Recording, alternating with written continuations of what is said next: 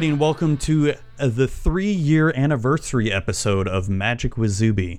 My name is Zuby, and today we brought on none other, none other than the most recurring guest to star on Magic with Zuby, and that is Alec the Durdle. None other than the great Alec, who has appeared on the podcast now. I think this is the seventh or eighth time he's been on here. But, anyways, before we begin, let's get some announcements out of the way. Magic with Zuby can be found on the following on iTunes, Google Play, Stitcher, and TuneIn Radio. And you can find me on YouTube if you just search for Magic with Zuby. And you can also find Magic with Zuby on Facebook.com slash Magic with Zuby, on Twitter at Magic with Zuby, on Instagram at Magic underscore with underscore Zuby. And you may email me with any questions you may have at mtgzuby at gmail.com. Should you want to support the show, you can go to patreon.com slash magicwazubi and check out all the awesome rewards that are there right now if you want to help support the show. We are now entering three years of this crazy show, and what better way than to show your support at patreon.com slash magicwazubi.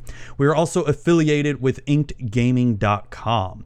You can go look at the link in the show notes to see my artist page, and if you use coupon code ZUBI10, you can save, I think it's what, 10% off any purchase at inkedgaming.com.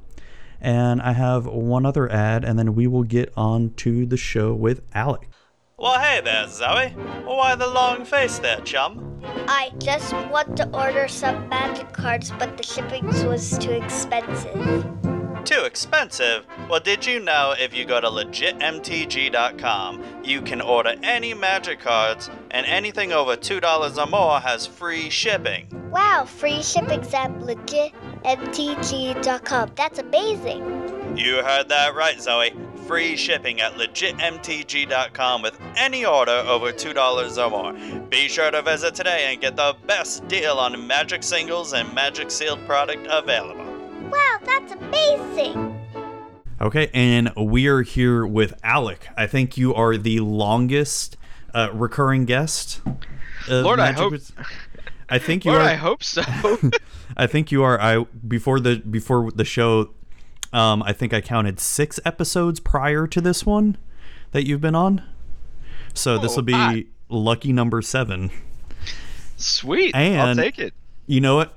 This is going to be the three year anniversary show too. Because why not? Eh, It's only appropriate, right? Yeah, man. so how's it going?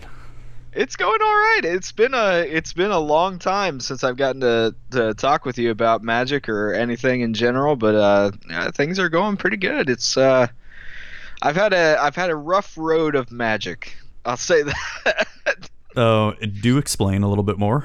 Oh, magic just has not been my best friend as of late. Uh, I really struggled with standard for a long time. Just like, what's the point of playing? I think that even the last time I was on this show, I was like, what's the point of playing standard? I It's still so feel like that. so I quit standard for a while, and then when Ravnica started, I came back to standard and I played for a little bit, and then I kind of fell off the train again. But now I kind of want to play again because my favorite guilds are back in in this in this new set. So I feel like I have this obligation to play standard again. But I've been really enjoying modern, and I've been really enjoying arena. So. I- just have zero desire to play paper standard, but I kind of feel I obligated blame- to. I don't blame you because, dude, even right now, I'm having a hard time playing Arena. Since Ravnica Allegiance came out, I've been my standard play has dramatically decreased because? All I'm going up against in Arena is either some stupid gate deck or Bant Nexus, and I want to. I Yeah. basically want to shoot myself in the face. Yeah, there's there's a lot of that. It's um, it's rather uncomfortable. dude it's so painful it's like wilderness reclamation is such an awesome edh card but it also happens to be so busted with nexus of fate in the format as well too jeez it's so disgusting it's such a disgusting card I I wonder if this is something that, um, you know, I haven't seen. Has there has has there there hasn't been a major tournament yet, right? well th- this weekend uh, Okay. as of recording we're recording this on january 27th and there was a scg tournament and even though there was a lot of bant nexus in play i don't think a single bant nexus deck made the top 32 Mm. But that doesn't mean it's we're still not gonna face it out there. You know. No, it, it's going to be there, and it might not be the backbreaker that it is in Arena. I don't know why it is so prevalent in Arena. I guess just everybody really likes playing it for some stupid reason. I I personally am still loving Mono Red, so that's Oh, dude, I'm. At, at first, I was trying to do Rakdos like Yeah. aggro, but now I'm just straight mono red. Freaking light up the stage is Yeah. it's such a dumb card. Oh my god. It makes me very happy. oh oh, I love playing it, man. It's such a good card. It, it makes me very very happy. It, Mono Red in general just makes me very happy. I realized recently just how much I enjoy casting burn spells. For the longest time, I was and I got Alec the Durdle because I was a, a durdly deck player. You know, I'd Yeah. play these terrible control decks that literally did nothing for an entire game. Yup. But now I've just really found the joy of Lightning Bolt. You know, like there's Oh, dude. there's something so satisfying about just deal three damage for one. like Yeah, I know. And now there's so many lightning bolts in standard right now, or lightning strikes, and light up the stage is such a disgusting card. It's a basically a one red mana draw two cards. Oh yeah. It's so, oh my god, it's so ridiculous that they printed that, and I'm surprised that that didn't see the top eight. Basically, what saw the top eight this past weekend was Bant mid range, a lot of Sultai, and some Esper, and um some Uh, Azorius aggro. Yeah, I guess that really doesn't surprise me all that much because I mean Simic looked so strong Yeah, coming into coming into standard in general. So I knew a lot of people were going to want to be brewing with the Simic colors. Where Yeah. that was going to fall kind of just depended on what was strong in the meta. But seeing a lot of Bant does not surprise me in the elites. Seeing a lot of Sultai really doesn't surprise me at all either. And it, that that Hydroid Krasis is ridiculous as well. Yeah. Yeah. Oh my god, that card's so disgusting. I'm kind of. I haven't looked at the results from the uh, from the SH, uh, SCG. Were there the Bant decks that made it? Were they control decks? Were they Teferi decks? Or Um, no, they were more mid-range decks. I can actually try to pull it up right here because they just that- posted the list. That does surprise me because honestly, I thought with the printing of this set, like we were gonna see a lot more, like Teferi control, like Oh, blue Te- white. Teferi's still there. Like in the Bant mid-range deck that got second place. Um, there were two Teferi in the main board, but Okay. like the creatures they were playing was four Angel of Grace, okay. uh, four Frilled Mystic, which is the um the counter spell, yep. Growth Chamber Guardian, which I'm really surprised to see that. Ooh, that's um, interesting. It's yeah, it's not that it's a bad card. It's just I I wasn't expecting to see that card. You know what I mean? yeah, it's a little spicy. I like it. And I mean, I guess it is good because you can search your library for a card named Growth Chamber Guardian, reveal it, put it into your hand. So I mean, it's not that bad. And then Shalai Voice of Plenty, which is the hexproof Okay. angel, Yeah, and then um, that then is his- a really good yeah. card. it, it's surprisingly underused as well too, especially um if you're going to be going up against mono red, and and that's the thing I'm seeing a lot of too. That you know how many times have they told us in the past where life doesn't really matter in Magic the Gathering, and now it's weird that we're seeing so much life gain cards, and life gain kind of does matter in a sense. I think it's just the fact that the game has kind of changed a little bit. Like for Yeah. for a while there, those control decks could like a lot of control decks could use their life total as a resource Mm-hmm. because they had so many ways of regaining control of the game. Now, like control decks have been um, I'll use the phrase nerfed so hard by wizards cuz like you know, we don't get four mana white sweepers anymore. You know, we don't get well, we just got one printed. Well, I the- guess, but I mean, it's not exactly it's two white mana, two black, but right. but so, but with, see, with this that's mana really base, restrictive. yeah, We don't we don't get Day of Judgment anymore. No. You know, or or uh, Wrath of God, Wrath of God. yeah, Um, you know, we don't get these really powerful four mana. So it, we if we do, they're way more restrictive on the mana cost. yeah, Um, so I just like it, it feels like Wizards has wanted to go back to like the the meta of more creatures turn sideways or more burn. You know, like it, it just it feels like they're pushing in that direction mm-hmm. to me anyway. And I don't know. It feels like control players have been left high and dry for a little while now. Well, we just got Jeskai control from the last standard season, which was really, really good, but that was mainly due to Teferi. I mean, Yeah. Niv Mizzet played a huge role in that deck, but if it wasn't for Teferi, I don't think it would have seen as much play in No. it. Um, but Teferi is probably the only reason right now that control is so good. I mean, we still have a lot of really good control cards, but Teferi is just that end all be all right now. Well, t- it's because it's a win condition on its own. Yeah. I mean, you literally don't have to play anything else in the deck. You can win just through the pure aggravation of playing against fairy. yeah, it, it's it's a three mana planeswalker. That's what it is. Yeah. Short and simple. And um, I even play two copies of it in my blue white control deck in modern. Ooh. Yeah, talk talk about a freaking degenerate deck that is playing that in modern. It's oh my god. So that's been my new pet deck in modern instead of Yeah. doing Grixis. I've been doing blue white. Oh my god, man. So I love that deck, but there have been times I've actually felt a little bad because I'll get a Jace out and they can't. Pretty much as soon as Mind Sculptor comes out and they don't do anything about it, I'm like, I don't need to brainstorm right now. So I'm just going to continue fate sealing them and counter everything they have to do until I ultimate Jace and then they just cry. Well, that I mean, that's always been the beauty of Jace, right? Like, Yeah. I mean, you brainstorm until you don't need to anymore, and then you just fate seal him out of the game. I mean, that's uh, that was always the beauty of Jace the Mind Sculptor. And Oh, I'm yeah. glad he's like we haven't talked really since those unbannings happened and all of that, but I'm so I'm actually kind of glad that Jace is back. To be honest, oh yeah, I mean he's I so like seeing him. he's so easily dealt with too. Um, I mean, because most of the time playing that deck is unless you're extremely sure of yourself, you don't really normally want to play Jace on turn four. Um, you want to make sure you always have an upper hand, but it le- unless you know, you know, hey, you either got another copy of Jace in your hand or you've got a whole bunch of removal or counters or anything like that. Most of the time, you're going to want to wait and hold back. And Oh yeah, and that's the thing that I love with blue white. There's so many outs to the deck. I mean, Hmm. it's so many times I've gotten down to like one life, and I'm just like, uh, I'm not dead yet. I'm gonna kill you, and watch the watch them their soul drain from their eyes. uh, meanwhile, I'm over here just counting Storm. Oh, is that what is that what you're playing? I've been obsessed with uh with Blue Red Storm, the Gift Storm. Oh, with Uh, Modern Storm. Yeah, the the list that Caleb Scherer is the Yeah. the master of.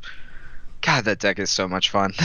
Yeah, the- really. we've had a that few people playing Storm at Modern Nights too, and Blue White.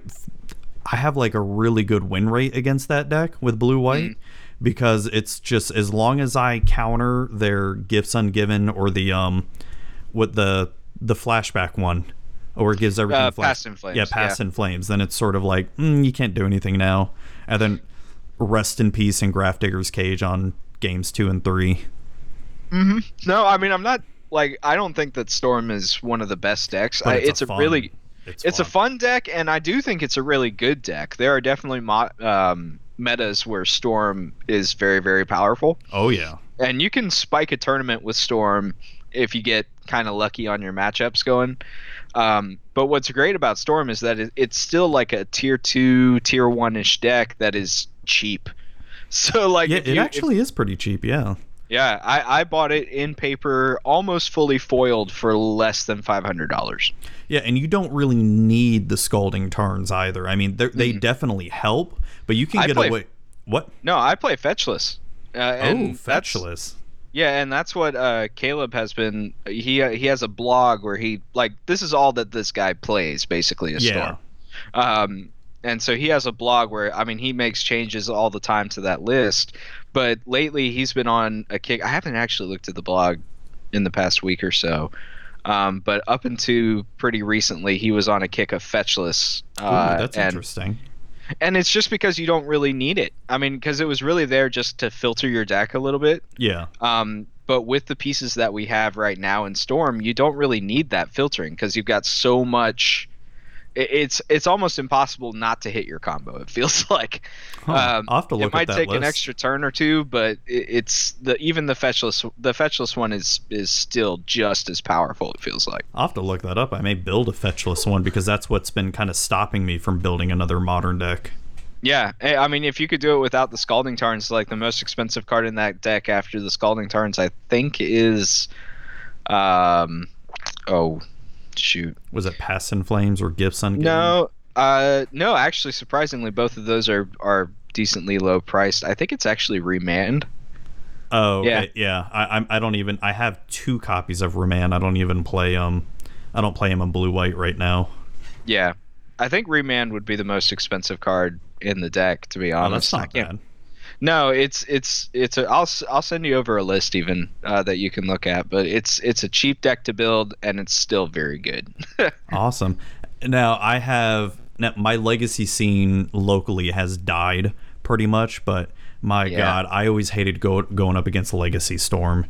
I, I don't I don't know how many times I'd be up against someone and they turn one kill me. I'm like, are you fucking kidding me? but that's legacy, man. Legacy combo decks. oh the, my the, god. The turn one kill. It's beautiful. Yeah, yeah. Oh man, have you ever thought about doing Legacy Storm?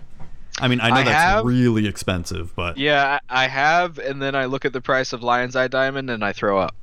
and that's yeah, that probably I don't even know how much that is now. It's probably Ooh, gosh, like it's a few hundred dollars a piece. I can't remember exactly. Oh shit, that's over 200 bucks. Yeah. Ooh, Yeah. damn. And I have one too. I found I was going through you. some I was going through some old cards and didn't even realize I had one. Ooh, that's a nice Yeah. surprise. Yeah, I found I found Lion's Eye Diamond and Helm of Obedience. Damn, son. Yeah, Helm of Obedience is running. Oh, it's about 40 bucks. That's not too bad. Yeah. That's just great. It's that's what I love doing. Sometimes going through old cards and you're like, "Oh, I didn't even realize I had, you know, this $200 card just sitting in there." I mean, it's not in very good condition, but it's It's still something that can sit pretty in your binder, that's for sure. Yeah, if you're like, sure, hey, man. look, I have a Lion's Eye Diamond. So what else have you been up to, man? It's you, I, you're still doing the team ponage. Yeah, still doing that. Still doing that. Um, and I've started. Uh, beyond that, I've been uh, writing articles now for a, a website called Geeky Torch, Yes, I've seen Um, that. which uh, which is a lot of fun. I haven't had a chance to write in a long time, so it's uh, it's nice to get my uh, claws back into the writing game. Um, I feel like I've been out of it for way too long, so being able to Yeah. write a little bit has been fun. Um, and then uh, yeah, I haven't. I, I was streaming for a little while, and I haven't been able to do that much as of late. Uh, and I've been trying to get my YouTube channel back up off the ground, but that's it's hard to find the time to do that Oh, yeah. consistently.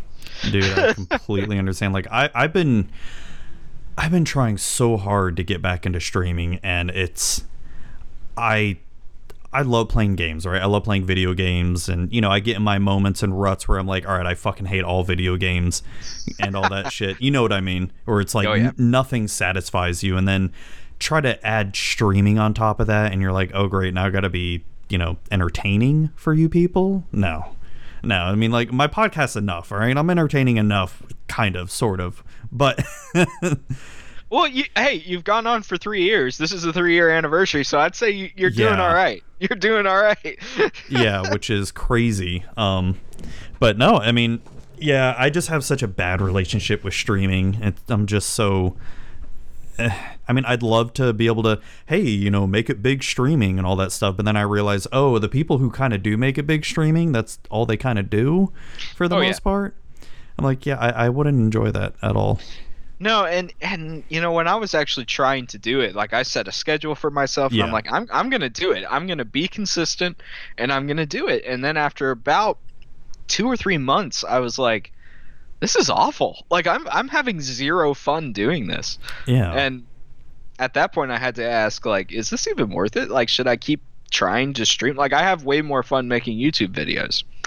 Well, there you go. Maybe I should just be doing that instead. Yeah. You know, it's so it's uh, everybody's kind of got to decide. Like, I mean, if you really want to try to do it, you got to invest wholeheartedly in it. And if there's even a hint that streaming isn't for you, back out right then and there because it's just not worth it. I mean, and that's sort of I don't know if you saw my article I wrote. Um, was it last week or something about content creation? No, Or- I didn't see this. Where was this at? Um, you can look on my Twitter profile. It's I have it pinned at the top there. Okay. and um, it just really goes into sort of similar with streaming. It's just sort of like going into, you know, the other side of content creation that no one really talks about. You know, the the talking to the void where you feel like no matter what you do or say, it's like no one's listening to you or um, no one's seeing your content or reading it or what have you, and it it can be it can really fuck with your head. You know Oh yeah. where No. it's you know and some of the things i mentioned was you know the gps i've been to you know where i've met fans and listeners and all that stuff that was super cool you're on that high and then the next day when you're back in your normal life you're like completely low and you're like oh great now it feels like no one's listening to me again and it and you probably understand this it can really fuck with your head where you get like no feedback at all oh, and, oh, totally. and you don't want to feel like a person who's begging for feedback, right? You know, and it's it's just it sucks cuz I just had an episode where I talked about this and I know what I would have to do to not really quote unquote make it, just sort of I'd have to invest so much time into Oh, yeah. more time than I'm already spending. Right? Right. And it's similar to streaming like we just talked about.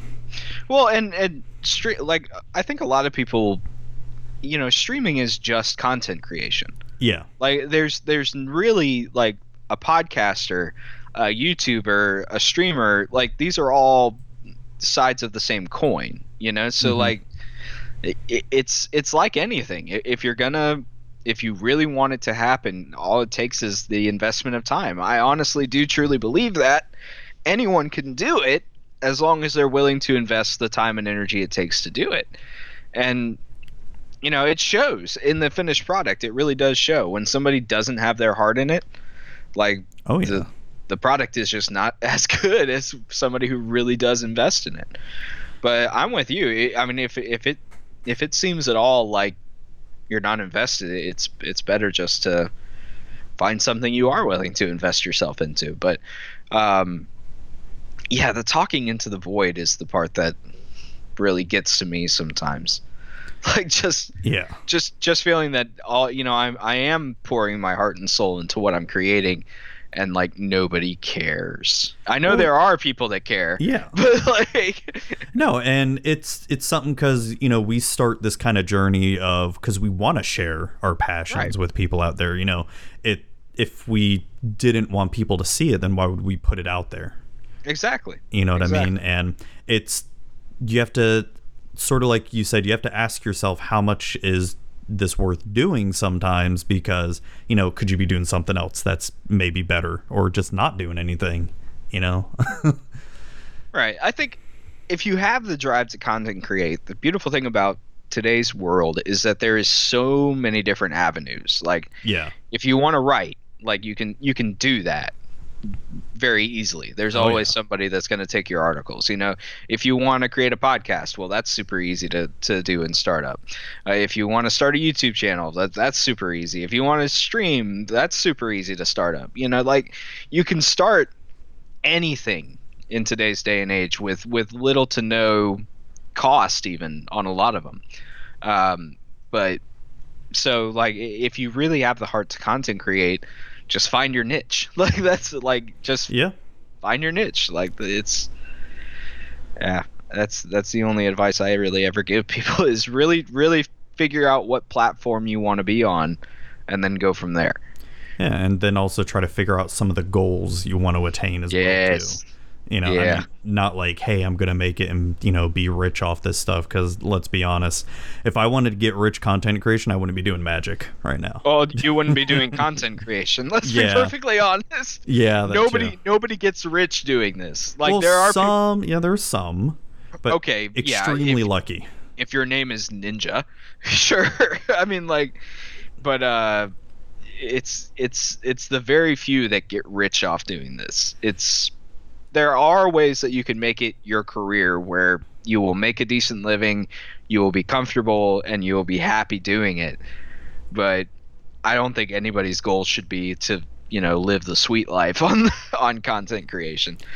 Would you, if you could make it big doing streaming, would you want to? Do you think you'd want to do that Honest- for a living? honestly, I don't think I would want to stream for a living.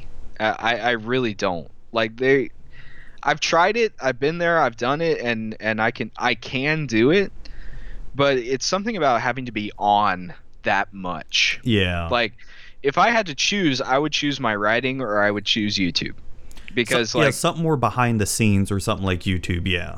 well it, it's it's you know i if i do youtube like yeah i'm on for like i have to be on for the duration of this video and, And then i it. can sh- yeah and then i can shut myself down and edit the video and make it look cool and then put it up and and there you go.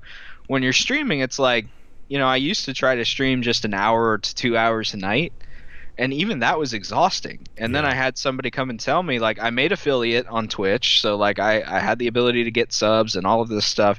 And then somebody told me he's like if you really want to make it you need to stream four to five hours a day. And i'm like are you fucking kidding me? Like, there's no way i could be on for four or five hours a day like with that level of energy. Like there are people that can do it and bless them. They can that they can Oh, have that level of energy and interaction with people for that long. That is not me. Multiple times a week too. Yeah, yeah, like just doing it for an hour to 2 hours and being on, being that hyper, being that out there was just so exhausting. Yeah. so I can't even imagine the people that do it for 8, 10, 12 hours a day. Like that just sounds hideous to me. I know, and I've been thinking about. I've been toying around with the idea of doing a D and D live stream. I mean, forget about thinking of the logistics of how to even set that up. I mean, well, I guess if I'm DMing a D and D live stream, that's a little bit different because I just have to be on mainly for the players. I can qu- sort of ignore the chat for that, but even then, it just sounds exhausting too. Well, and know? and I and I did that for a little while. We had RPG Groupies, which was a, a live stream D and D show that I did, and it, it was exhausting, but it was exhausting in the way that playing a session of D and D is exhausting. Yeah, Because, you know, when we when and this is the way that I've seen a lot of people live stream D and D sessions is that you really do kind of have to ignore the chat. Like the chat's there and they can interact with each other, but they are there to watch you guys play D and D. So having to interact with your players plus interact with the chat, that's too much. Um, yeah. But yeah, I mean, yeah, that was my experience anyway. With uh, Yeah, yeah. I'm I'm also trying to figure out how to learn roll twenty as well. God, that's not a very easy program to just like build maps and stuff. And I'm trying and I'm trying to be cheap and free by just using all the free stuff. And Right. It's that's a pain in the ass. It's like it's bad enough that I got to come up with a campaign. Which, by the way, I started DMing again. I saw that. Uh, I saw that you're running it at your uh, LGS, right? Yeah, th- so they've been freaking begging me to DM because you know they're trying to start up a D and D scene there, and gotcha. so I finally started. And here I am thinking no one's gonna show up, right? Because I felt like the store owner barely advertised it, and then I have five people waiting for me, and I'm like, oh shit. I, I was I was honestly kind of expecting to just go there and be like, okay, I may waste an hour here and go back home. And all Right. that. I'm like, nope. I had full fledged five people like two people didn't know how to play so it took us almost two hours to create characters for them and um be, well because it was everybody was creating their characters and then i had to approve them and then i had to work with the other people not knowing how to create them and so when we finally went underway we did like a three hour session and it was a lot of fun um Good. crazy so and we're hopefully doing it again tomorrow Excellent. so, so that's pretty cool too. So you have been writing a Dungeon Master little uh, articles here on the Geeky Torch website, and um, Yes. if you can talk a little bit about that. so like the idea you know we were all i'm running this or i'm not running this website i'm i'm doing this website uh, with some friends of mine from team ponage who we kind of wanted to be able to have an outlet to do our own thing and so uh, uh, racer yayo who's a really good friend of mine she came up with the idea of starting uh, her own website and i wanted to jump on board. And uh, so everybody's kind of got their niche and i'm like well i'm the only one in this group that plays d&d and i've been dming for 15 20 years. How about i write something to help people who want to get into dungeon mastering? Um, because I felt like a lot of people are intimidated by the idea of becoming a dungeon master, Mm-hmm. um, because they think that like that's just too much work, or I'm not nerdy enough to do that. Like I don't study rules as much as I should, or you know all this stuff. And I kind of want to help people realize that you don't have to be Gary Gygax to be a dungeon master. Like there's there's so many ways to be a dungeon master. N- You don't have to be the rule stickler guy. You don't have to be the ultra creative guy even. Um, so I'm writing a series of articles. That, uh, they'll come out every other week. I'll have a new one Nice. and it'll just be kind of investigating you know how to get like the first article i wrote was about you know what is a dungeon master? What are you going to be doing as a dungeon master? Um, and then this one i started off with the uh, this last one that i just wrote is what i have in my uh, dungeon master's toolbox you know like what do i actually bring to a session of d&d so that you don't have to feel intimidated by the amount of stuff that's out- out there? Because uh, if you go online and search you know d&d equipment or whatever there's a mountain of things to go through Oh and, and god, that could yeah. be super intimidating and i wanted to boil it down to like here are the things that i say are a must to have uh, and then the rest of the stuff you can add or subtract from that later on but uh, yeah so i want to make dming something that nobody is intimidated to try because i really love to play dungeons and dragons but i even even more so than playing i love to dm there's just Yeah. something about it that i love so much uh, and i really love to watch other people play my game Yes, You know, I, like- I, I think I'm the same way. I love DMing probably more than playing, and I'm like you. I've been DMing forever. Um, that so the campaign I've been playing at um the store is sort of the similar campaign that you played with me. Okay So do you remember um near the beginning when the one little girl got kidnapped? But, Yes. Like the a wagon comes through town. So I've been I feel like that's sort of a good opener, a good way to like, hey, get the group together because Yeah. no one likes seeing a little girl get kidnapped and all that stuff. So unless you never know man you got a chaotic evil person I know, I know, I was just about to say.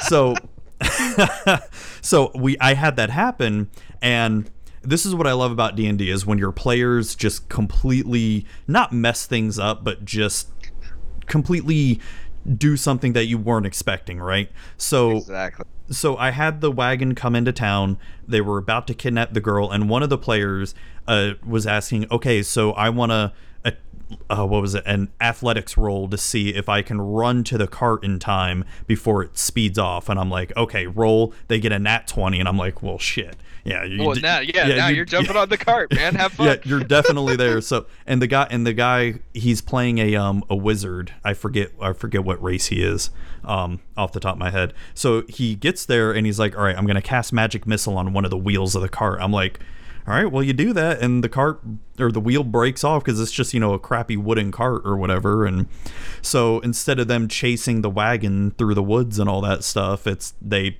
defeat the guards in town and so I had to not really change the way my campaign starts off. It was just it just took a completely different route and I love that. I love when that oh, stuff yeah. like that happens. That's when your creative side really gets to come out and, and that's that's what i love is you know i've had a, a couple of people say you know i'd really love to dm but i don't want to and I, i'm creative and I, I can think on my feet but i don't want to write my own campaign. Like that sounds intimidating to me. I'm like great. Here's what you do. You go buy a campaign and then as your players start playing through it you said you could think on your feet change some stuff. Yeah. Like you, you don't have to stick to these books if if you want to be creative with it. You know just change some stuff throw some stuff in there make them do something or they might do something that completely surprises you and then you can take the story in another direction and then maybe circle it back around at the end but uh, that is such an important skill as a dm to have i think. Oh, because otherwise otherwise a campaign just feels on rails and it's really aggravating like as a player, Oh yeah. to me it is so much more aggravating when a campaign feels on wheels or on rails as opposed to oh man we're making this dm think on his feet you know like so uh, that is such a great skill to have is being able to let your players kind of do what they want to do and build the story around them uh, as opposed to making them play the story that you want them to play you know yeah, and I've been with DMs like that where it's Yeah. you feel so railroaded. It's not fun, um, and it's that's one of the things I always try to bring to the table is you know I've got ideas for what I want to do in the story. You know, like I, I always write out a pretty decent roadmap for where I'd like for the story to go. But if they say, "Hey, fuck it, we're not gonna you know go save the town. We're instead gonna go hang out with these bears in the wilderness," I'm like, okay, all right, let's. great yeah you're hanging out with bears enjoy yeah, all right, we're gonna go do bear things or something. and and you know like that's that's why I love writing my own campaigns too. Like Yeah. I, I just started doing that not too long ago. I guess it was three or four years ago as I wrote my first campaign. Um, but just that feeling of being able to see like, here's where I want the story to begin, and I can take you guys through that part. I know where I want the story to end. How you guys get there is completely up to you. Yeah. I, I will I will set the world up for you, and then you guys fuck with it until you eventually get to the end. But I don't really care where you guys go in between here and there. You know, Yeah. it's Yeah, it's a beautiful thing. and then they made change the course of your campaign to where the end that you wrote doesn't even matter anymore. You're like, Oh, yeah. Oh, now I'm like, fuck. Now I got to come up with, you know, oh, interdimensional beings took over the world instead, or something. I don't know. You awoke the eldritch horror. Yes. And- Oh, have you taken a look at the Guildmaster's Guide to Ravnica yet? No, actually, I haven't gotten a chance to look at it. So I did a review of it on one of my RPG companion podcasts. Dude, you would love that book. It perfectly blends magic and D&D together. So, Ooh. I mean, it's basically a DM's guide to how to run a campaign in Ravnica. I gotcha. And um, I'm actually doing a a D&D live stream podcast um, this coming Tuesday of me of a Ravnica campaign that I had to build. nice. And the campaign, um, oh, so I, I can actually tell you a little bit about it because, but um, since by the time my players airs- don't listen to this podcast. We could. well, no, not only that, but by the time I DM, I mean, by the time this episode comes out, I've already have done the first episode. So that the campaign is a sort of it. I got the idea based off a clue. Um, Okay. So it's sort of like a who done it type campaign. I ah, so I have four players. They're all part of four different guilds. And I sent them all a letter of something that they know or something that's happened to them, and they have to meet this person in a warehouse. And so, what I'm going to do before I start the show is I'm going to roll a random 1d4, and whoever it, and you you know, whatever number it lands on, it's going to be that person's secret is going to be the cause of what's happening in the campaign. So, wicked. so it's basically they're gonna have to try to find out why these why this secret group is after them and which which of the four people are you know which of the four players in it are the guilty ones apparent you know apparently and um and I asked them all not to tell each other what their secrets are. I mean, if they go ahead and tell them in characters what their secrets are, then, you know, oh well. But but the people that are after them, they're gonna have to figure out who's after them and whose secret it is they're after, and whether they want to sell that player out or something. Oh man, that's gonna be really cool. Yeah, that sounds like a can't lot of fun. Yeah, so like in the opening, in the opener, they all meet at this warehouse. They meet the guy who s- sent them all the letters, and he's gonna indirectly tell them why they're all here. And then I'm gonna have a like a group of 15 Azorius mages and Boros soldiers show up and try to chase them off. And I really, really hope that they aren't dumb enough to try to fight them because they are most likely gonna die. And then I'm gonna be like, oh well, the campaign's over now. Roll new characters. Let's go again. yeah. no, but um, it's kind of inspired me to want to write a whole little campaign for that. Like maybe, maybe create secrets for one of each guild, because that's the cool thing about um, the DM book is you you instead of a normal background, you choose a guild for your background, and holy crap, those guild backgrounds are super super OP. Well, and I mean, that makes a lot of sense because if you look at it from the context of the guilds in general, like each one is so different um, and unique. I mean, it, it, the backstories write themselves. I mean, it's it's beautiful. Yeah. Yeah. It, what's crazy is so I've kind of banned using guilds in my other campaign because I Oh. because I told people like, hey, you could be any background, any race, character class as long as it's been officially printed, except guilds because all the guilds give all magic casters free spells like right away. I'm just like, oh hell no, that's a little bit too good. Yeah, that's that's uh that's out of control. I mean, it's it's be. fine in the world of Ravnica because you can create monsters that are going to be challenging enough and all that, but right. outside of that, that's a little bit too much. Just a little OP, huh? Yeah, yeah. I'll tell you. I mean, you know, D and D and Magic, uh, they go together so well. I mean, I've it written. took them long enough. I mean, it, it- I'm glad they're officially doing it, but like the campaigns that I've written before, like the the campaign that I was doing with my previous D and D group that we were live streaming, um, eventually I got them to the point where I basically turned them into planeswalkers. So like like the worlds of Magic and the worlds of D and D mesh so well Yeah, that it it just feels like this should have happened a long time ago. But I'm I'm glad it's happening now yeah. but uh yeah the, everything was there and i'm glad somebody finally officially put it together but i mean heck i've been doing magic inspired d&d for a long time oh yeah, like I remember the times I would do I would DM for like 48 hours straight. I mean, well, I mean Yeah. not not straight. It would be more, you know, hey, take naps, eat eat and take breaks and all that, but I'd eventually run out of monsters and ideas of what to do, so I would just grab like a stack of magic cards and just go through. I'm like, uh, you guys are fighting this this creature right here. this guy and I just come quickly come up with stats and all that stuff and be like, all right, he, he, you're doing this and he's really strong. Oh, one one of my one of my favorite times is when I made a bunch of fight a fight a bunch of slivers at one point. oh my god, they were fucking OP. ooh that would have been fun oh my god. Yes, Wizards needs to reprint slivers again. ah, know okay and remember remember when they did it before they reprinted it um, ah, what set was it where we got the really bad slivers M it was M14 and M15. was it okay Yeah. And, And- they they weren't that OP. They weren't played in standard ever. No, that's what I mean. Like they were I mean by slivers estimates they were the bad slivers. But um yeah, I, I is it just me or does like it seem up until pretty recently like Wizards has been really hesitant of of tribal. Like am I off base there? But it feels like Um, they just don't want tribal to really be a thing in constructed. Yeah, well, I'm trying to think back the past few standard seasons. It's Because yeah, I mean, guess you if could say because I mean, you can't really count tokens because that's just all token. That's No, no. Like I'm talking when I'm talking tribal, like I'm talking about slivers or goblins or elves. You know, like these decks that yeah. we know the deck by the tribe. I mean, like- we have Merfolk in standard right now, but they're not like tier one or anything. Right. I, I mean, they're always there. Like there are always sets that are printed with tribal synergy, hmm but that always seems like it's geared towards limited.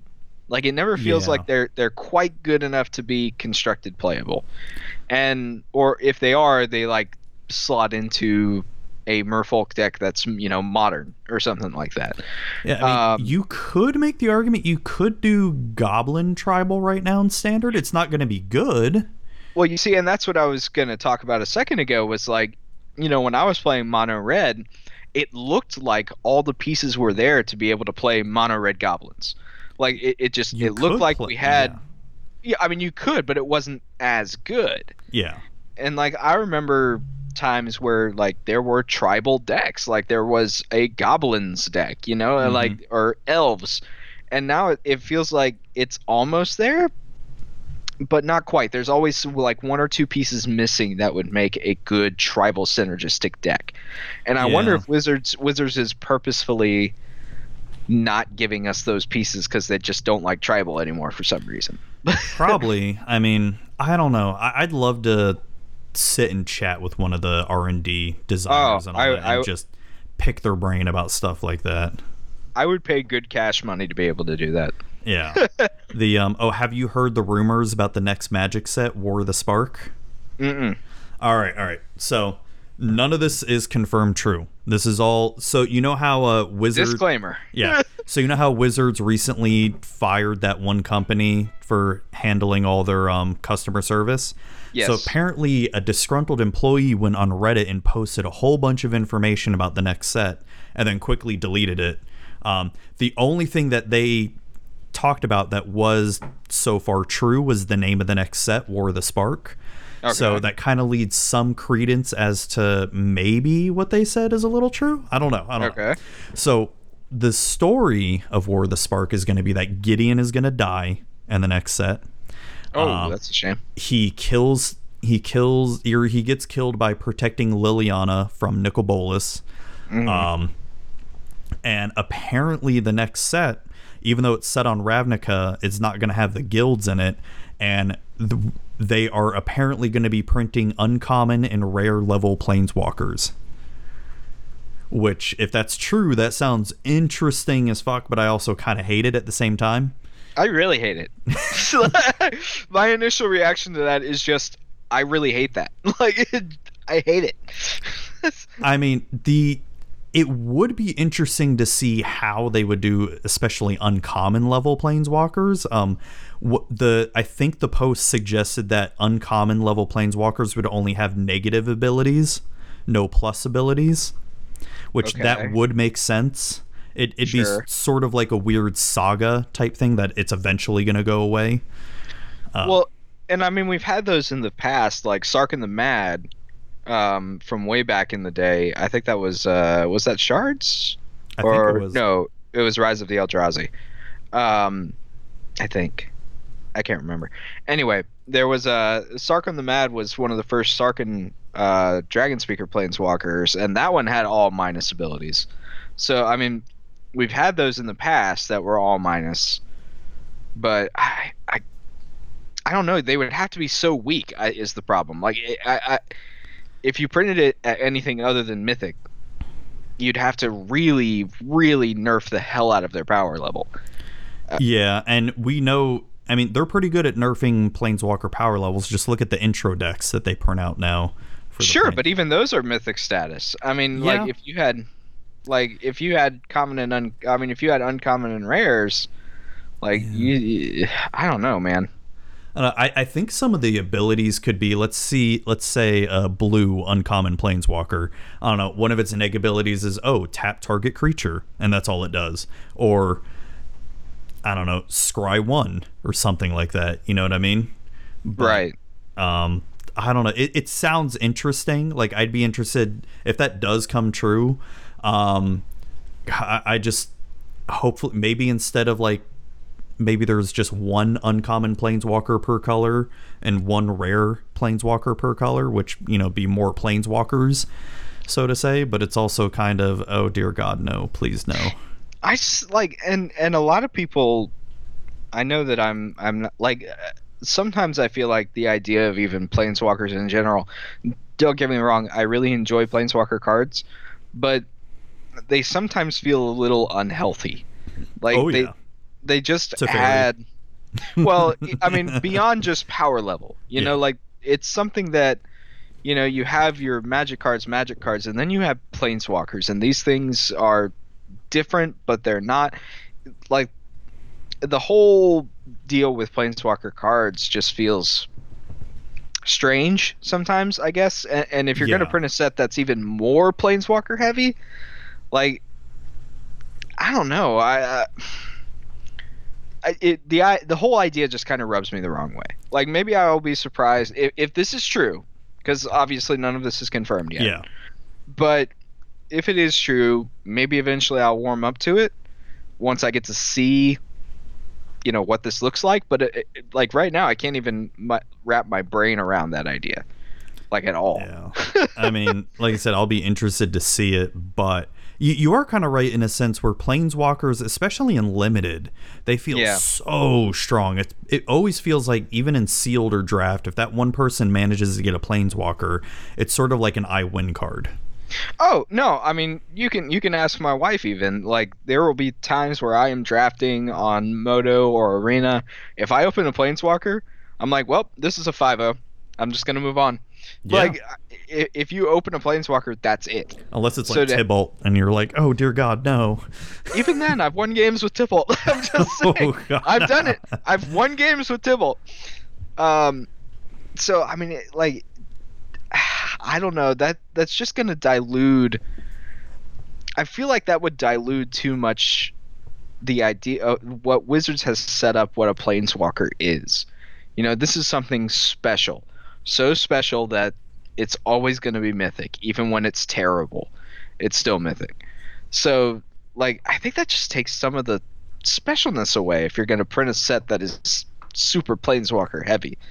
But I don't know. Yeah, I mean, Wizards does like to make money, first and foremost. Oh, they always like to make money. So, I mean, it would, even if this is true, I mean, obviously every new set nowadays, since it's a large set, does always change standard. But I feel like something like this, if true, would ex- change standard extremely.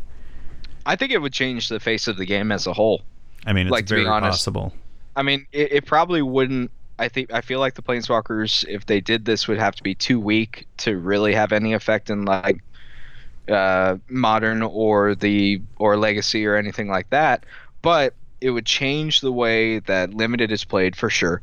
Oh, yeah. Um, it would probably change standard. I mean, I mean, yeah, it's going to change it regardless, but how much, though? That's the.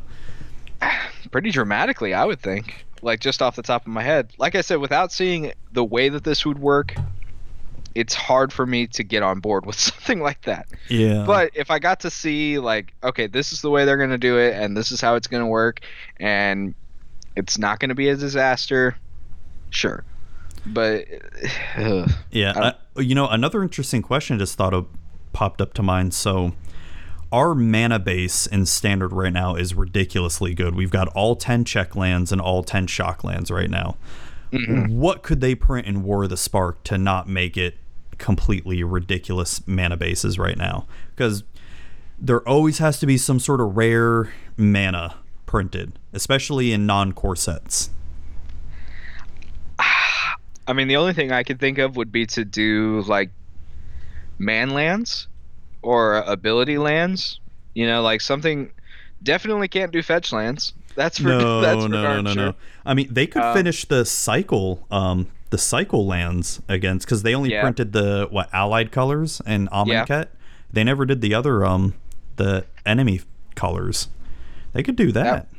They could do that. That wouldn't be I- too broken, I think. Well, may- maybe you'd make those certain colors. Well, no, because No, no, because most of the time, it's cycle lands you only play one or two copies of. At least in the in Amonkhet standard, you did. yeah, and not every deck even wants those anyway. Yeah. I mean, like, yeah, you could play them in any in any deck, and they wouldn't be terrible, but to function at full efficiency, a lot of the decks just didn't care uh, that if they had a cycle land or not. Like, it was kind of Yeah. nice to have, but at the same time, it was like, eh. So, yeah, I, I mean, I could see cycle lands. I would like to see, you know, maybe. Uh, oh, shoot. Some kind of ability land, I think, would be cool. Like monocolored lands that have an like kind of like the memorials, but better. But uh, like at Yeah. a rare level, maybe. Yeah, like That would be uh, interesting. Have we ever seen monocolored rare lands like that? That I was trying to think. Not that I really know of. Like we've seen colorless ones. like like fetchable rare monocolored lands. Yeah, That that'd be interesting to see actually. And I don't know, red could be I don't know, something red like like hey, sack this deals two damage to something. I don't know. yeah, or, or like uh, shoot. I'm trying to remember those. There, we've ha- we've had ability la- like monocolored ability lands in the past, and usually their abilities are pretty terrible and they never see play. But they always felt like if you just tweak this just slightly, it would be really really good. Or they don't come in tapped. Right. Right. Or or it could be sort of a baby shock land and you pay one life for this to come in untapped. You know? Sure, I could see that. And it does Um, something, I don't know. I could see him doing man lands again too, because I, I feel like not every deck, again, not every deck would play that.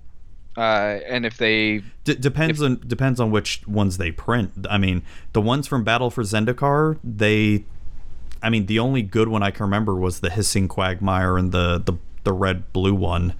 If, if they Yeah. reprinted the um the cycle from shit, what what set was that from? The the Celestial Colonnade, the yeah, I Right. can't remember. but what Celestial set that was, so that but- would make blue white ridiculous because Celestial Yeah. Colonnade's too good. Yeah. No, it would have to be. It would have to be either the battle ones or just like the the bad ones. I guess I don't know. Yeah, and it would have to fit in Ravnica too, because Yeah. it's set on Ravnica. I don't know. That that'd be interesting. I think the cycle lands could work, but does it make sense thematically?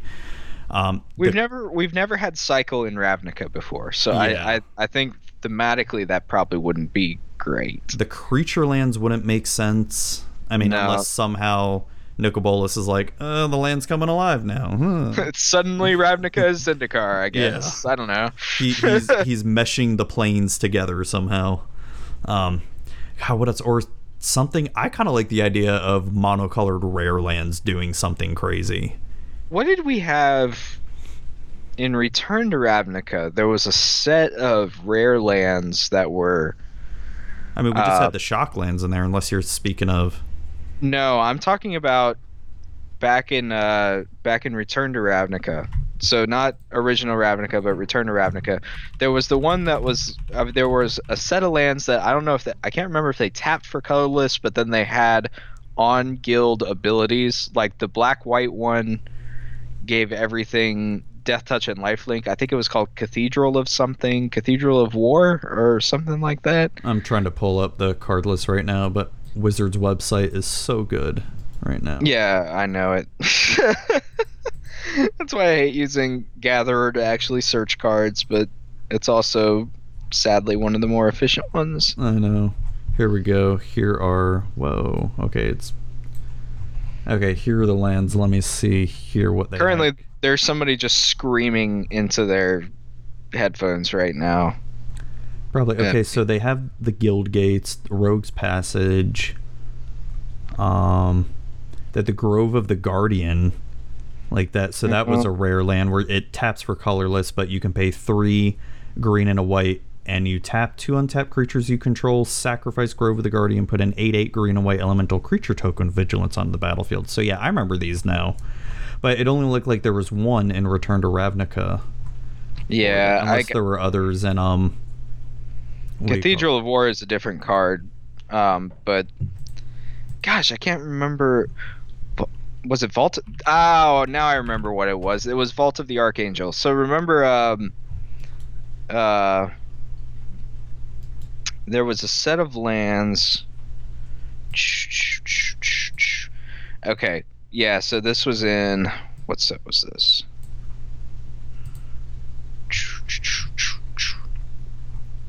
Well, no, There's just shows. stage and Gatecrash. I remember that. So I'm thinking of Vault of the Archangel, which is, Vault of the Archangel. and I can't That's from find Dark Ascension.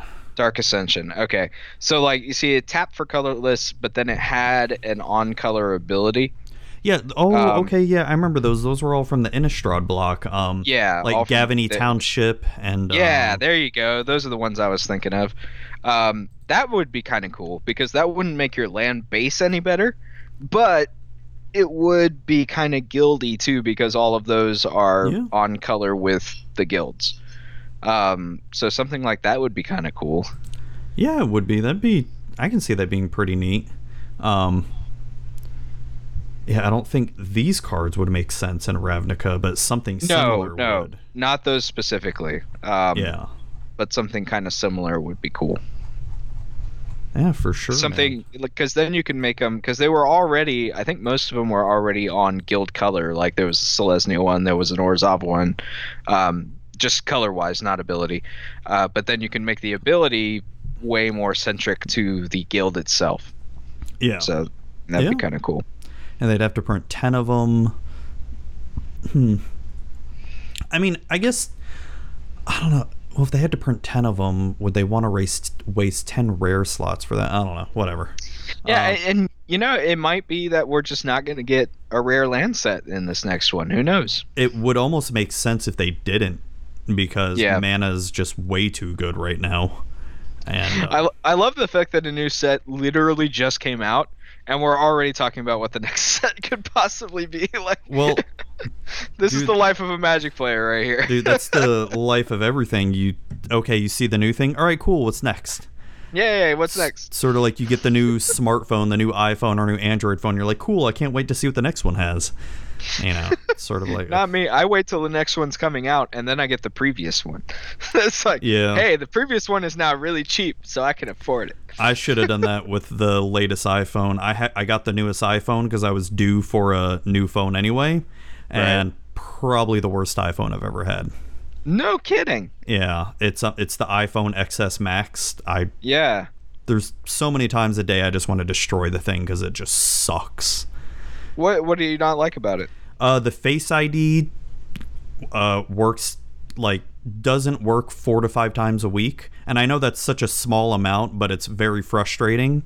Yeah. Um, I had so many problems with notifications and just I really don't like the full screen, the full size screen. I've come Really? to hate that actually. Huh. Yeah. I don't know what I what do you have an iPhone or Android? I do. No, I have an iPhone, but I have the uh, the eight. I actually went in and bought it like the day that the X came out. I went and got an eight, and I, I, I wish I got an eight instead of. uh, loved it. I I love the eight because it has everything except the Face ID. Yeah, and I, I actually miss Touch ID because especially like if I wake up and I need to check, you know, email or something, you know, oh look, it's got to look at my face and it can't recognize my face half the time because I'm, you know, have my half of my face like covered by a pillow or something. Yeah. See, my wife has one of the new ones, uh, and you know she has Face ID and all of that, and she'll be like, "Oh, can you grab my phone and look at something real quick?" I'm like, "Yeah, sure." Okay, what's your password? Because uh, this is not going to recognize my face. You're definitely not Allie. You have a beard. oh man.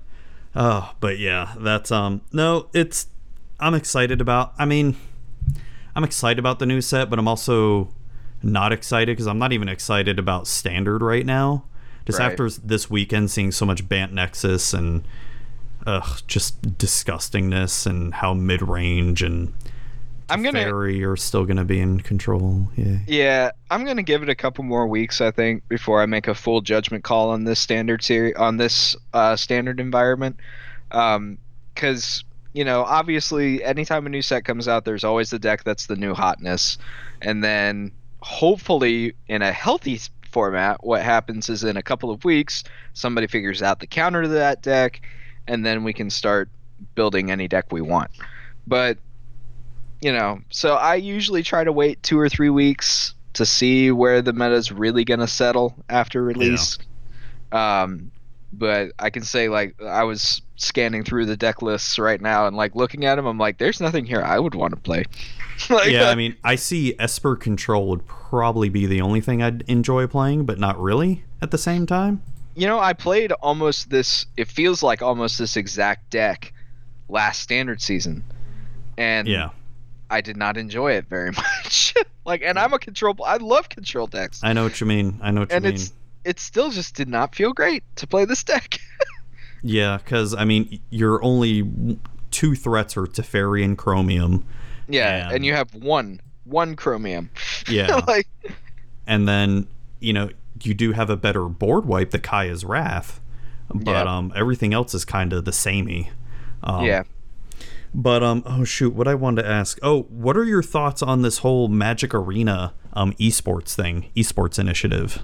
So I've always been under the opinion, and this might be an unpopular opinion for a Magic player, um, but I've kind of always been under the opinion that Magic is, and, and a lot of TCGs, but Magic specifically, is not an esport. And the reason why I've been saying that is because it's never really had a platform that feels like it was built to become an esport Uh, and I'll give you an example. Like if you compare uh, watching a Magic tournament on Twitch to watching Hearthstone on Twitch, Mm-hmm. um, like Hearthstone feels like an esport because it was built for that. Like Yep. it was built it was built to look good.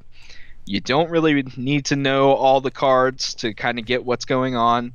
Um, it's all you know. It's flashy. It looks good uh, to be broadcasted, and then you watch a Magic tournament, and it's like, I feel like I'm watching poker, but I'm even less interested. You know, like Yeah. it unless you are like a diehard Magic fan and you know what's going on, it's it's so boring to watch. Whereas something like Hearthstone, even if you have no idea what's going on, it's still kind of decently exciting to watch because the game itself is flashier and it feels that way. Mm-hmm. So with the release of Arena, I feel like they've taken a step in the right direction.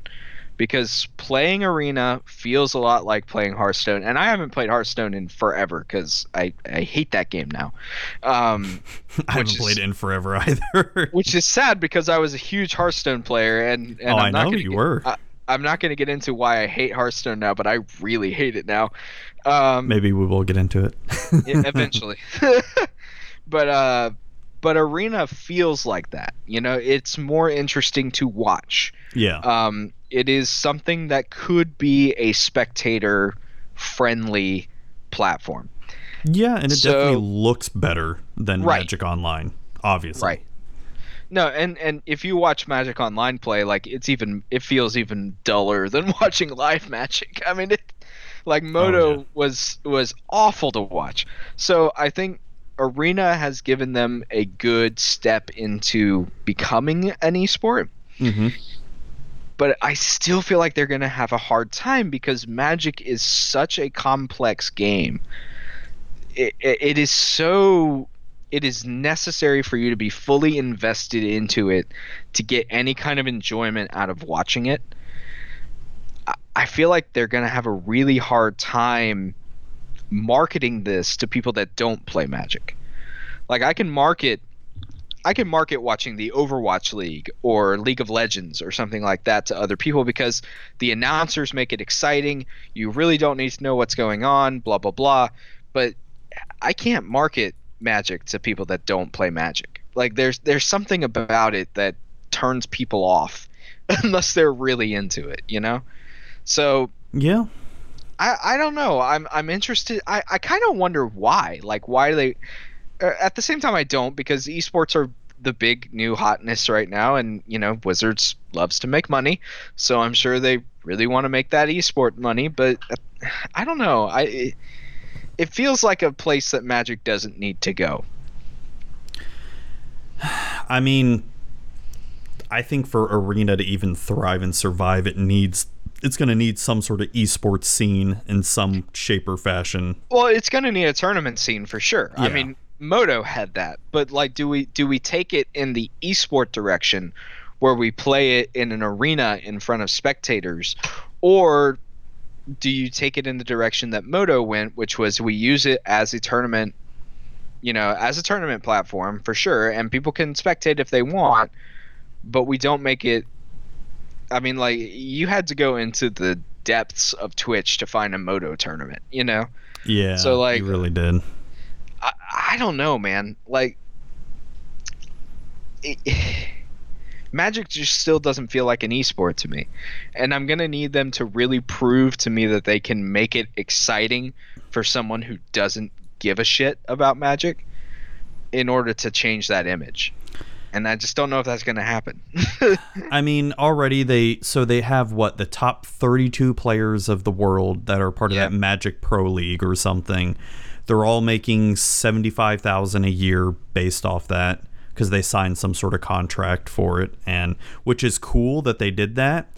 But I don't know if you saw this weekend um and it, as of right now we don't know the whole story of it, but this past weekend that people were wondering how come there's no coverage of GP New Jersey or Magic Fest New Jersey. I'm sorry. Um, Wizards tweeted out saying, "Oh hey, we're only going to be doing coverage for Magic Pro League events or Mythic Championship, which are now the Pro Tours." So, Okay. like I said, I don't know how much of that was just. I don't know if that's going to be for every GP or Magic Fest coming up or just for certain of them, but that kind of tells you right then and there that did they just cut out a whole bunch of money to push to put this esports initiative and just say, you know, screw off to the GPs where they're not going to put any kind of coverage, not even text coverage, not even anybody tweeting out what's going on at the GPs.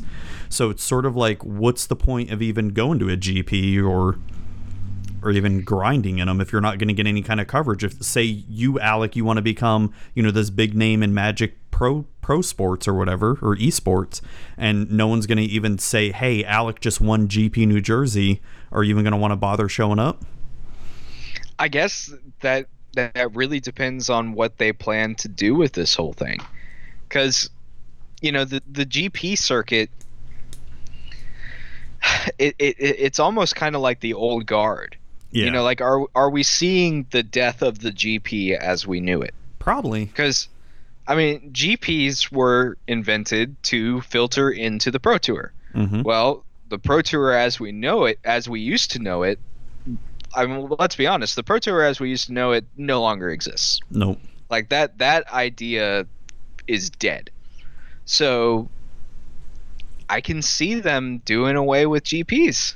Honestly, like I, I could really see them finding a different way for people to be able to qualify outside of a GP.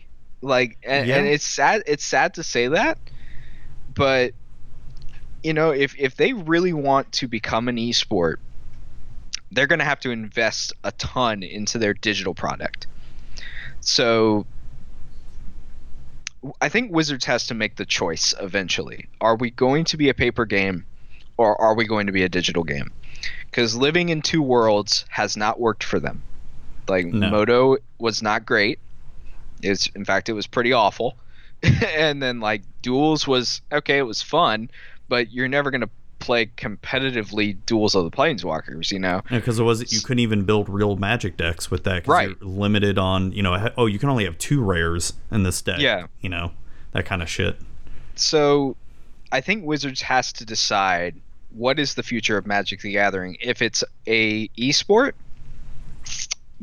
I think you'll see a lot less paper stuff.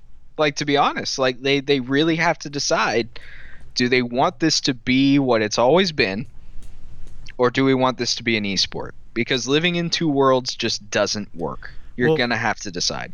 they could and you know a way to fix that is just look at the pokemon model Yeah. put a booster code in every single booster Yep.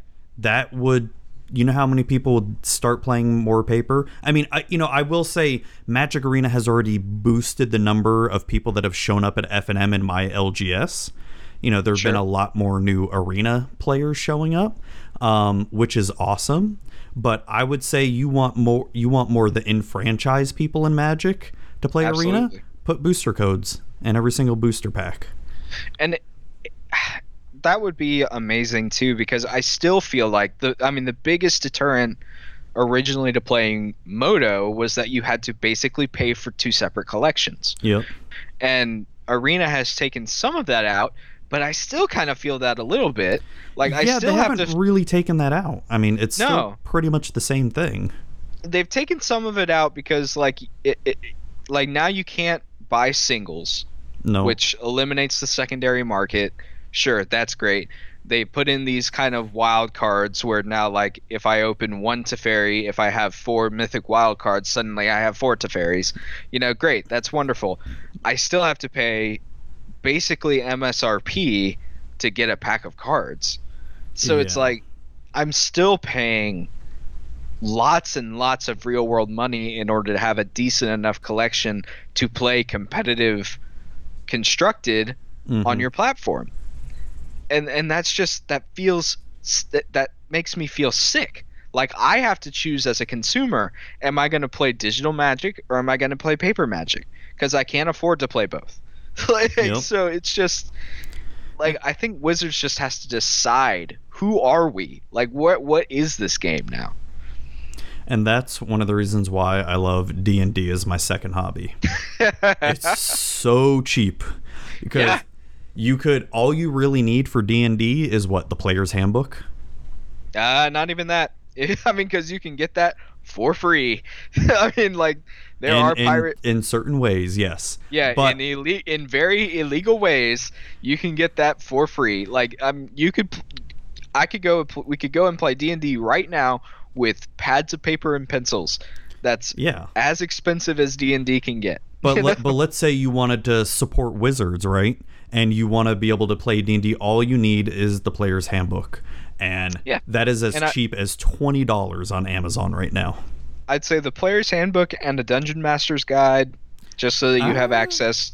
I, Oh, just so magic have- items. Yeah. Yeah, just so you have the only good access to some of the stuff that is only in the Dungeon Master's Handbook. Like, but even then, you're talking about less than fifty dollars to be ready to go. Oh yeah. Yeah. Cuz you could get the DM guide for 20 bucks too. So you're looking at Yeah. 40 45 bucks. Exactly. And you I mean, the monster manual I feel the monster manual is almost more important than the DM guide. I- And I wrote about that in my article uh, that I did for Geeky Torch, where Yeah. like I said that the monster manual is something that's awesome to have Mhm. just as a resource, but it's definitely not necessary. Like you can you can make up stats for monsters and you can make up monsters on the fly if you're that creative. Um, but yeah, it's something that's really, really nice to have, but probably not 100% necessary. Yeah. Um, but I, I love. I mean, I will never play without a monster manual, just because Oh, yeah. I like I like to throw monsters at my players on the fly. But even then, you're talking about less than seventy dollars for everything that you need to play a session of D Oh, and D. oh yeah, you could play for less than 100 bucks for Yeah. it just get all three books. But Yeah. Magic, Yeah. nope. nope. Oh, hey, um so D&D related here. Have you ever played first edition, first first edition D&D or advanced D&D? I never have, and it's only because I've never found anyone willing to run a first edition campaign with me. So I eh, for one of my episodes of RPG Companion, I figured it'd be a fun episode to try to create a first edition character without like reading anything online. Right. Do you know what you can't do with the player's handbook in first edition D&D? Create a character. Yes, you cannot create a character with the player's handbook in first edition D&D. How do you create a character then? You- You, just You need the dungeon master's guide. to create a ah, character, which there you go. because back in the day, the DM was expected to make your character. Back Oh. then, the all- the only thing the player would really do was roll for stats. I see. I so see. I, it was very interesting. I'm reading through the book. I'm trying to read through the player's handbook, and I'm like, why the how the fuck do I create like a, a dwarf fighter or some shit like that? and I'm like, I'm not. I feel like I'm skipping something. I guess I skipped a paragraph that said, oh, in order to continue creating the character, look at page whatever in the DM guide. I'm like, are you fucking kidding me? That's hilarious. I Like, love it. Oh man. So yeah, right then and there, that just shows you like just how they thought back then. It was Yeah. um, oh so frustrating, and it, it kind of makes me want to play first edition D and D because everything looks so like if you don't play a human back in first edition D and D, you're pretty much gimping yourself Right. and um, how certain races can only get up to like sixth or seventh level, and like, but humans, oh, humans are the best. They can be level twenty and all that stuff. You're like, well, shit. It just shows you what what Gary Gygax was really thinking when he created that game. Is like, oh no, I want everybody to be human. Yeah, No, just like, yeah, I'm the only one that gets to play fun things. Everybody Yeah. else has to be human. and he hated Tolkien too. Oh yeah, my god, I know he did. Yeah, I know. it's Me and Gary differ on that front. oh yeah for sure. I'm reading, I'm rereading the books again of Lord of the Rings, and Yeah. you know this may come as a surprise. Um, reading the books again, and I haven't read them maybe in like four or five years. It just really goes to show me that the Lord of the Rings movies are so shallow Yeah, oh yeah. when oh yeah. when you actually and I don't so Lord of the Rings movies they get the the theme and the tone right from the books. But just all the rich history and lore and the way that Tolkien describes a lot of things just feels so sh- the movies feel so shallow. Now now the look of the movies look freaking gorgeous right? But there's still Sure. I don't know there's still certain it, it's hard to explain. You'll just read certain passages and it just comes alive before your eyes. And um you realize like, oh, the Peter Jackson movies didn't really do that much for me. I mean, just the way freaking Gimli, oh, Gimli the dwarf, right? How he's not the comic relief in the books; he's an actual fully fleshed out character. and how Legolas isn't some, you know, skateboarding, oh, I'm going to skate down, you know, this shield in Helm's Deep type character. Like, oh no, he's an actual real character in the book too, you know. Uh, it's it still peeves me off to this day. It just it just goes to show that anytime that you make any book into a movie, it's never going to be the same. No. Like even even ones that are considered to be amazing and are obviously incredibly successful by Hollywood standards, they're still nothing like the book. Like you you, you can't I have yet to see an adaptation of book to film where I get the same feeling that I got from reading the book. The Godfather. You know, I never read the book. So I've seen the movie many times, but The- I've never read the actual book. I, I have to say, after reading the book and then you know seeing the movie five million times, the movie is better than the book. Well, look at that. Yeah, I I, I have been shut down. yeah, no, but the the book is still definitely worth reading. But there's certain characters in the book that have no bearing to the movie, and they just go on and on for chapters about them. And you're like, this is boring as shit. Give me back to Michael Corleone and Vito and all that. Um, they really dig deep into Johnny Fontane, the singer, and um, the one chick that Sonny had an affair with. Really? Okay. Yeah, it's, it's fucking weird. Um, but yeah, that that's been the only time the movie has ever been better than the book. But yeah, just going reading through Lord of the Rings, man, it's just you. It's I can understand that. I know or Tolkien was very Christian. He was very religious, and he didn't want to make his story an analogy. But you can almost feel the very Allegory. or allegory. That's right. Yeah. Sorry. Um, and you can really feel the religious undertones of the story reading it through it again and how you know Frodo was destined to destroy the ring and it was his fate and destiny to destroy the ring and all that and you can feel that from the book from the movie I don't feel that too much I don't really feel the and I can understand them not wanting to do religious undertones because hey we want to be able to make this mass market appeal but I almost kind of miss that from the movies as I'm reading through the books here.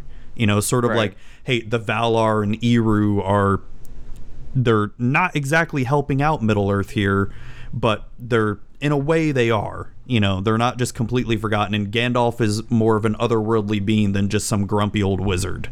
Right. You know, you, you kind of miss that from the movies there. And I think it, a lot of it stems from the fact that a, a movie is produced to be um, mass. Uh, it's it's meant uh, movies are meant to make money. Yeah. I mean, let's be let's be perfectly honest. And if they are not uh, able to appeal to a mass audience, they will not make money. Mhm. Uh, they will not win awards, and they will not be successful. So How dare you? when you're adapt yeah but so when you're adapting uh especially a novel like lord of the rings that is so detailed and so in depth and uh, you know tolkien put everything about you know everything from himself into these novels um that's something that will never translate well to screen I know. so the way that Peter Jackson did it, I, I still look at the the films and I'm I, I still really enjoy the films for what they Oh are. Oh yeah. Oh yeah. But you ha- I, I feel like I have to do this myself too. Like I have to separate myself from the uh from the source material sometimes because otherwise I'll just hate everything. And and Yeah. and I still have com- problems with the movies to this day. yeah, Allison, Allison complains all the time that I am the worst person to watch movies with if I'm a fan of the source material because I just complain the whole time. And I've had to really check myself on like I've got to take a step back and realize films are made to be something that the original source material was not. Unless it's like totally blatant yeah. like I, I there are some that I just absolutely cannot excuse, but yeah, is taking that step back and realizing, okay, they had to make it this way in order to be mass appealing to an audience that isn't me and isn't a huge fan of the source material. And gosh, it it hurts my head to be able to have to do that sometimes, but like the Hobbit movies. Oh God, no! I don't even want to talk about the Hobbit movies. I, I just watched like a two-hour video essay last night about the Hobbit movies, and oh my god, they actually interviewed one of the actors who was the dwarf, and um, Yeah. he said something that really kind of struck with me. He's saying during the beginning of the shoot during the movie, um, they were, you know, it felt like the the whole cast or the production crew was really focusing on all the dwarves in the beginning of the the shoot. And towards movies two and three, you could tell they were moving away from all the dwarves and focusing on what Kili, Fili, and Thorin, and no one Right. else. And that that makes sense as you're watching the movies because you know what Kili has that stupid love triangle with the Yeah. made up elf, which Uh, is uh, mm. yeah. And then um all the other dwarves kind of get shafted. Even Bilbo gets shafted and he's supposed to be the main character of the story. yeah. And then we have Battle of Five Armies, which oh god. Um I those fucking movies. And it, it's funny because he was going on about and that they were even showing interviews of some of the cast and crew that I've never even watched because I didn't even bother watching any of the appendices of The Hobbit because the movies were just so bad that Peter Jackson had no pre-production time for those movies, and No. they were basically making shit up every day on just how Oh, to yeah. formulate the story and plot. Well, and you can you can tell the difference uh, because I mean, Lord of the Rings was like a what twelve year project Something like when that. when he made those, and a lot of that was pre shoot. yeah, he had like- three years of pre-production time. Yeah. So you can definitely tell the difference. There are parts of the Hobbit movies that I really enjoy. Um like but a lot of the stuff that I enjoy is very filmy stuff. hmm You know, like I really enjoy the performances of certain actors. Not I have to really take a step back from films like that and be like, okay, this is not what I loved about the source material. This is what I have to look at it from the perspective of like what's good about this as a film. Not not, Not 'cause- much. Not much. the, the the scene with Gollum and Riddles of the Dark that was amazing. I Yeah. love that part. And I and I liked uh, uh, Benedict Cumberdragon as well. So yeah, I liked I liked the whole Bilbo and Smaug um deal, and then the dwarves fighting off Smaug and him getting covered in gold and not even being harmed, and then fucking uh, yeah, we don't need to go into that. and how and how dwarves and hobbits are completely resistant to fire and yeah, we don't. Yeah, we don't need to go into that. but anyways, um, I don't even know how we even got to that point, but uh, D and D and Magic and oh, it's three years, three years with Magic with Zuby. Um, you know, I was looking back at the beginning of this podcast when I first started this. What was it? Um, Oath of the Gatewatch had just come out. Yep. Do you right. remember what standard deck you were playing in Oath of the Gatewatch if you were playing standard? Nope. I think I was playing some form of red green ramp with like try to do turn five Ulamog. I gotta even try to remember. Shoot, what was I playing? I was playing. It wasn't. It wasn't ramp. Uh. Oh. Oh. There was even four color um collected company.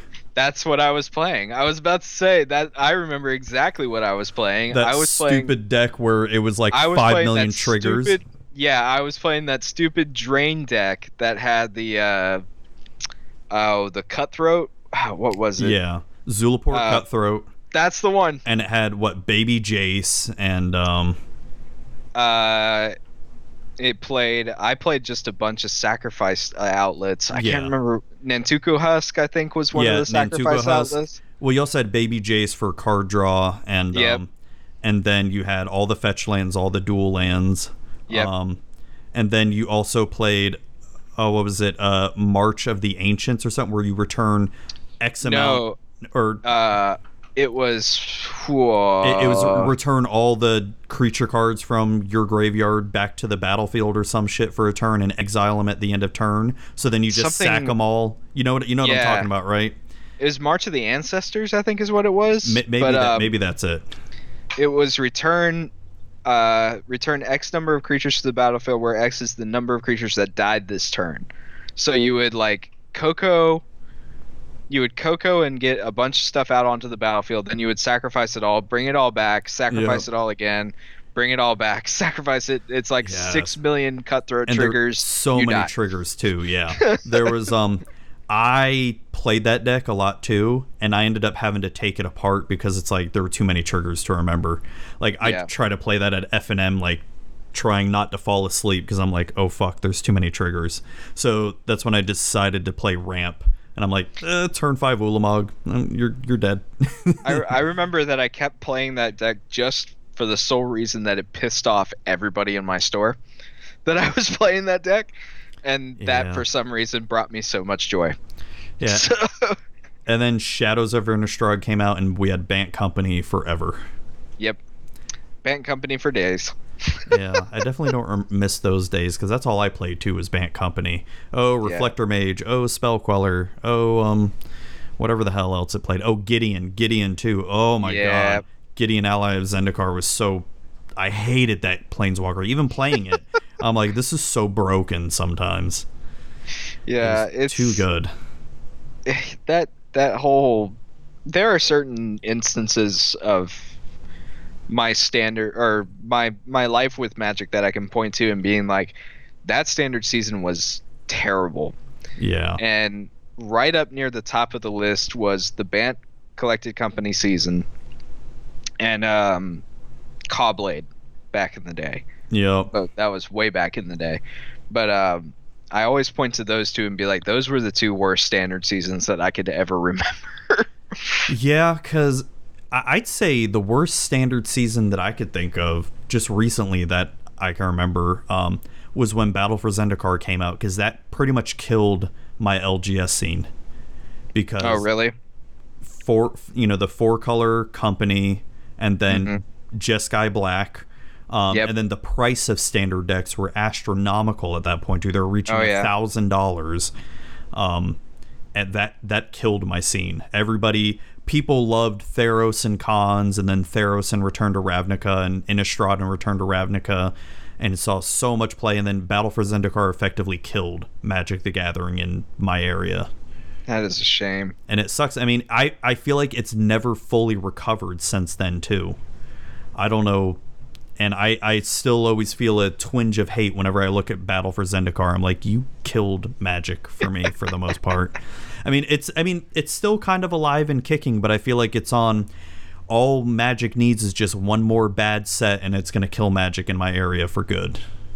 it, it's it's always kind of teetered on that. I I, I feel like a, a lot of because I mean you and I both live in kind of eh, kind of smallish towns. Yeah, You know, there it's always there's always that edge of like how expensive does it have to get before everybody just drops off and doesn't play anymore. yeah, You know, and it's there's always that line and it's always toeing that line, you know, but Yeah, because we even had a decent legacy scene that's completely dead. Uh, Pauper died.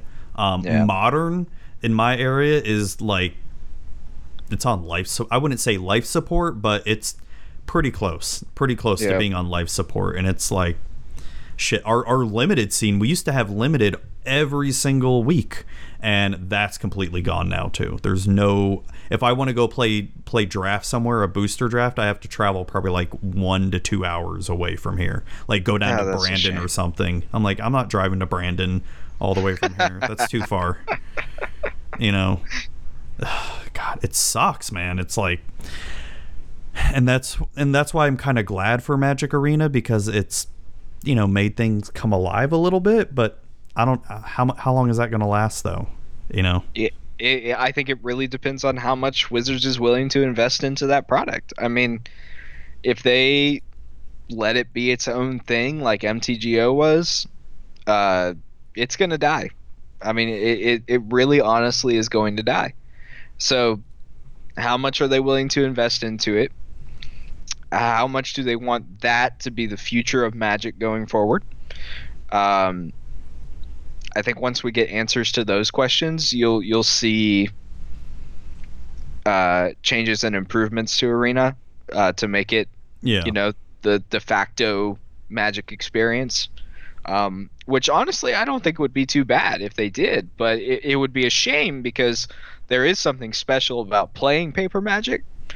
But you know, if they decided to take it in that direction, like I don't think it would be murder for the game, Yeah.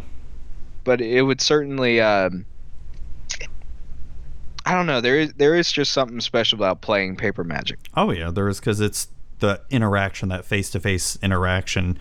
It's sad because this past Monday when I was at D and D uh, DMing, um, obviously we had in the store, you know, where me and the players were playing, and it's usually supposed to be Monday Night Magic where there's a modern scene, and it used to be very healthy.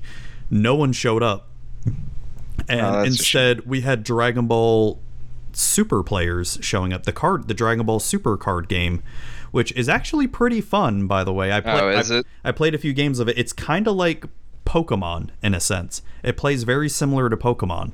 Um, not that I want to invest money in it, but it's it's a fun. It's a little fun game. But we had drag we had more people for Dragon Ball and D and D than Magic, and you say that you know a couple years ago that'd be unheard of Wow. and you know friday night when i was last at FNM we had a decent amount of people for magic because it was pre-release and um, but we had so many x-wing is like taking off in my area right now the star wars Yeah. x-wing game have you Yeah. ever played that before I haven't, but uh, I know a lot of people that do. It's also very big uh, around my town. Um, that and Warhammer. Warhammer has Yeah. really taken off. that that's taken off too. too. Yeah, it's crazy. I mean, hey, I'm glad to see other games like that take off because you know, for a game store to only rely on Magic, that's big trouble, anyways. But Yeah. you know, I mean, my area hasn't had much luck with LGSs lately. It's been it's been kind of bad, but Well, and you know, shocking for the size of my town because my town is pretty small, but we have a lot of game stores. And we had one store in particular that was only magic. yeah, Um and that one did not last unfortunately, but the game stores that are diverse in what they do seems to last longer and probably the biggest one here in town um, they run FNM, but he has started running FNM as commander because he was like, hey, this is something that none of the other game stores do. They always run standard or modern, so Mhm. I'm going to run commander. Um, and uh, that's actually a, a heck of a lot of fun. But yeah. I've never tried Commander's FNM. I mean, I don't have a place in the area to play it really. Hell, even Right. my Commander scene is dying, man. We used to be so big in Commander here. That's Yeah. like, there's a few people that play it now, but I don't know. It's, it feel like feel like it's on life support, Alec. I'm worried. well, and a lot of it honestly is just the cost. I mean, there are yeah, there are times in people's life when they can invest in something like that.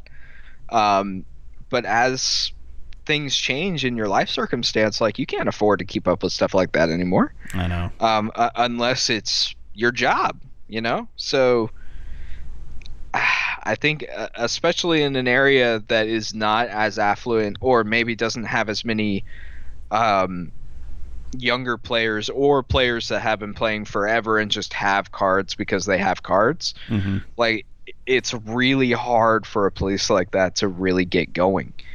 So you know it is kind of the death of paper magic in in these smaller areas just because it is so prohibitively expensive to play at that level you know? yeah, it is. It is, and plus with, I mean, it even makes me more worried now that they pretty much effectively killed PPTQs.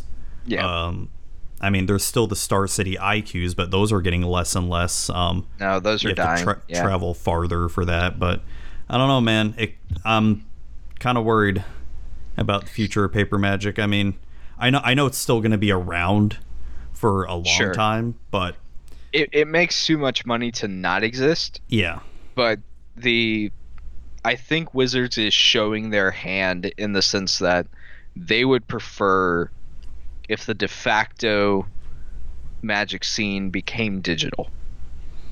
I I, th- I honestly believe that Wizards wants the de facto magic experience to be a digital one.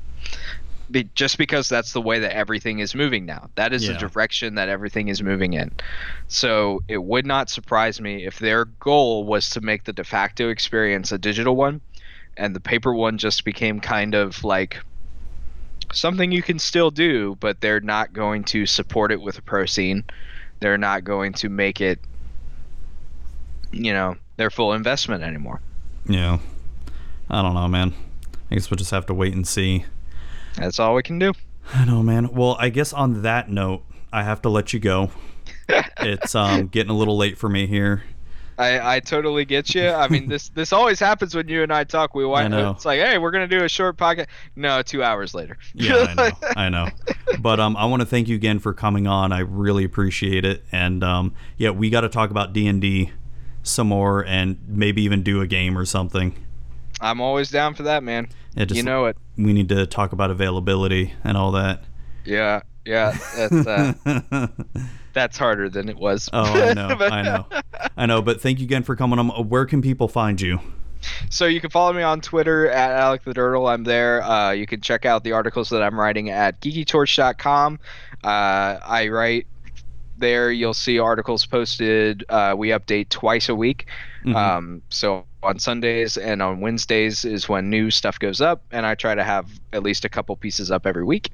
Um, and the other the other place you could find me is that I will be doing some more stuff on YouTube uh, with Team Ponage, doing their YouTube channel. I'm actually managing that for them now, so you'll see new content going up there, uh, as well as my own personal channel. Uh, there'll be content going up there as well. So that's where you can find me if you're interested in hearing more of my random ravings. Well, thank you again, man, for coming on. All right. always a pleasure, man. Anytime. I'm always I'm always grateful to come on and defend my title as longest running guest host. Well, yeah, you're the.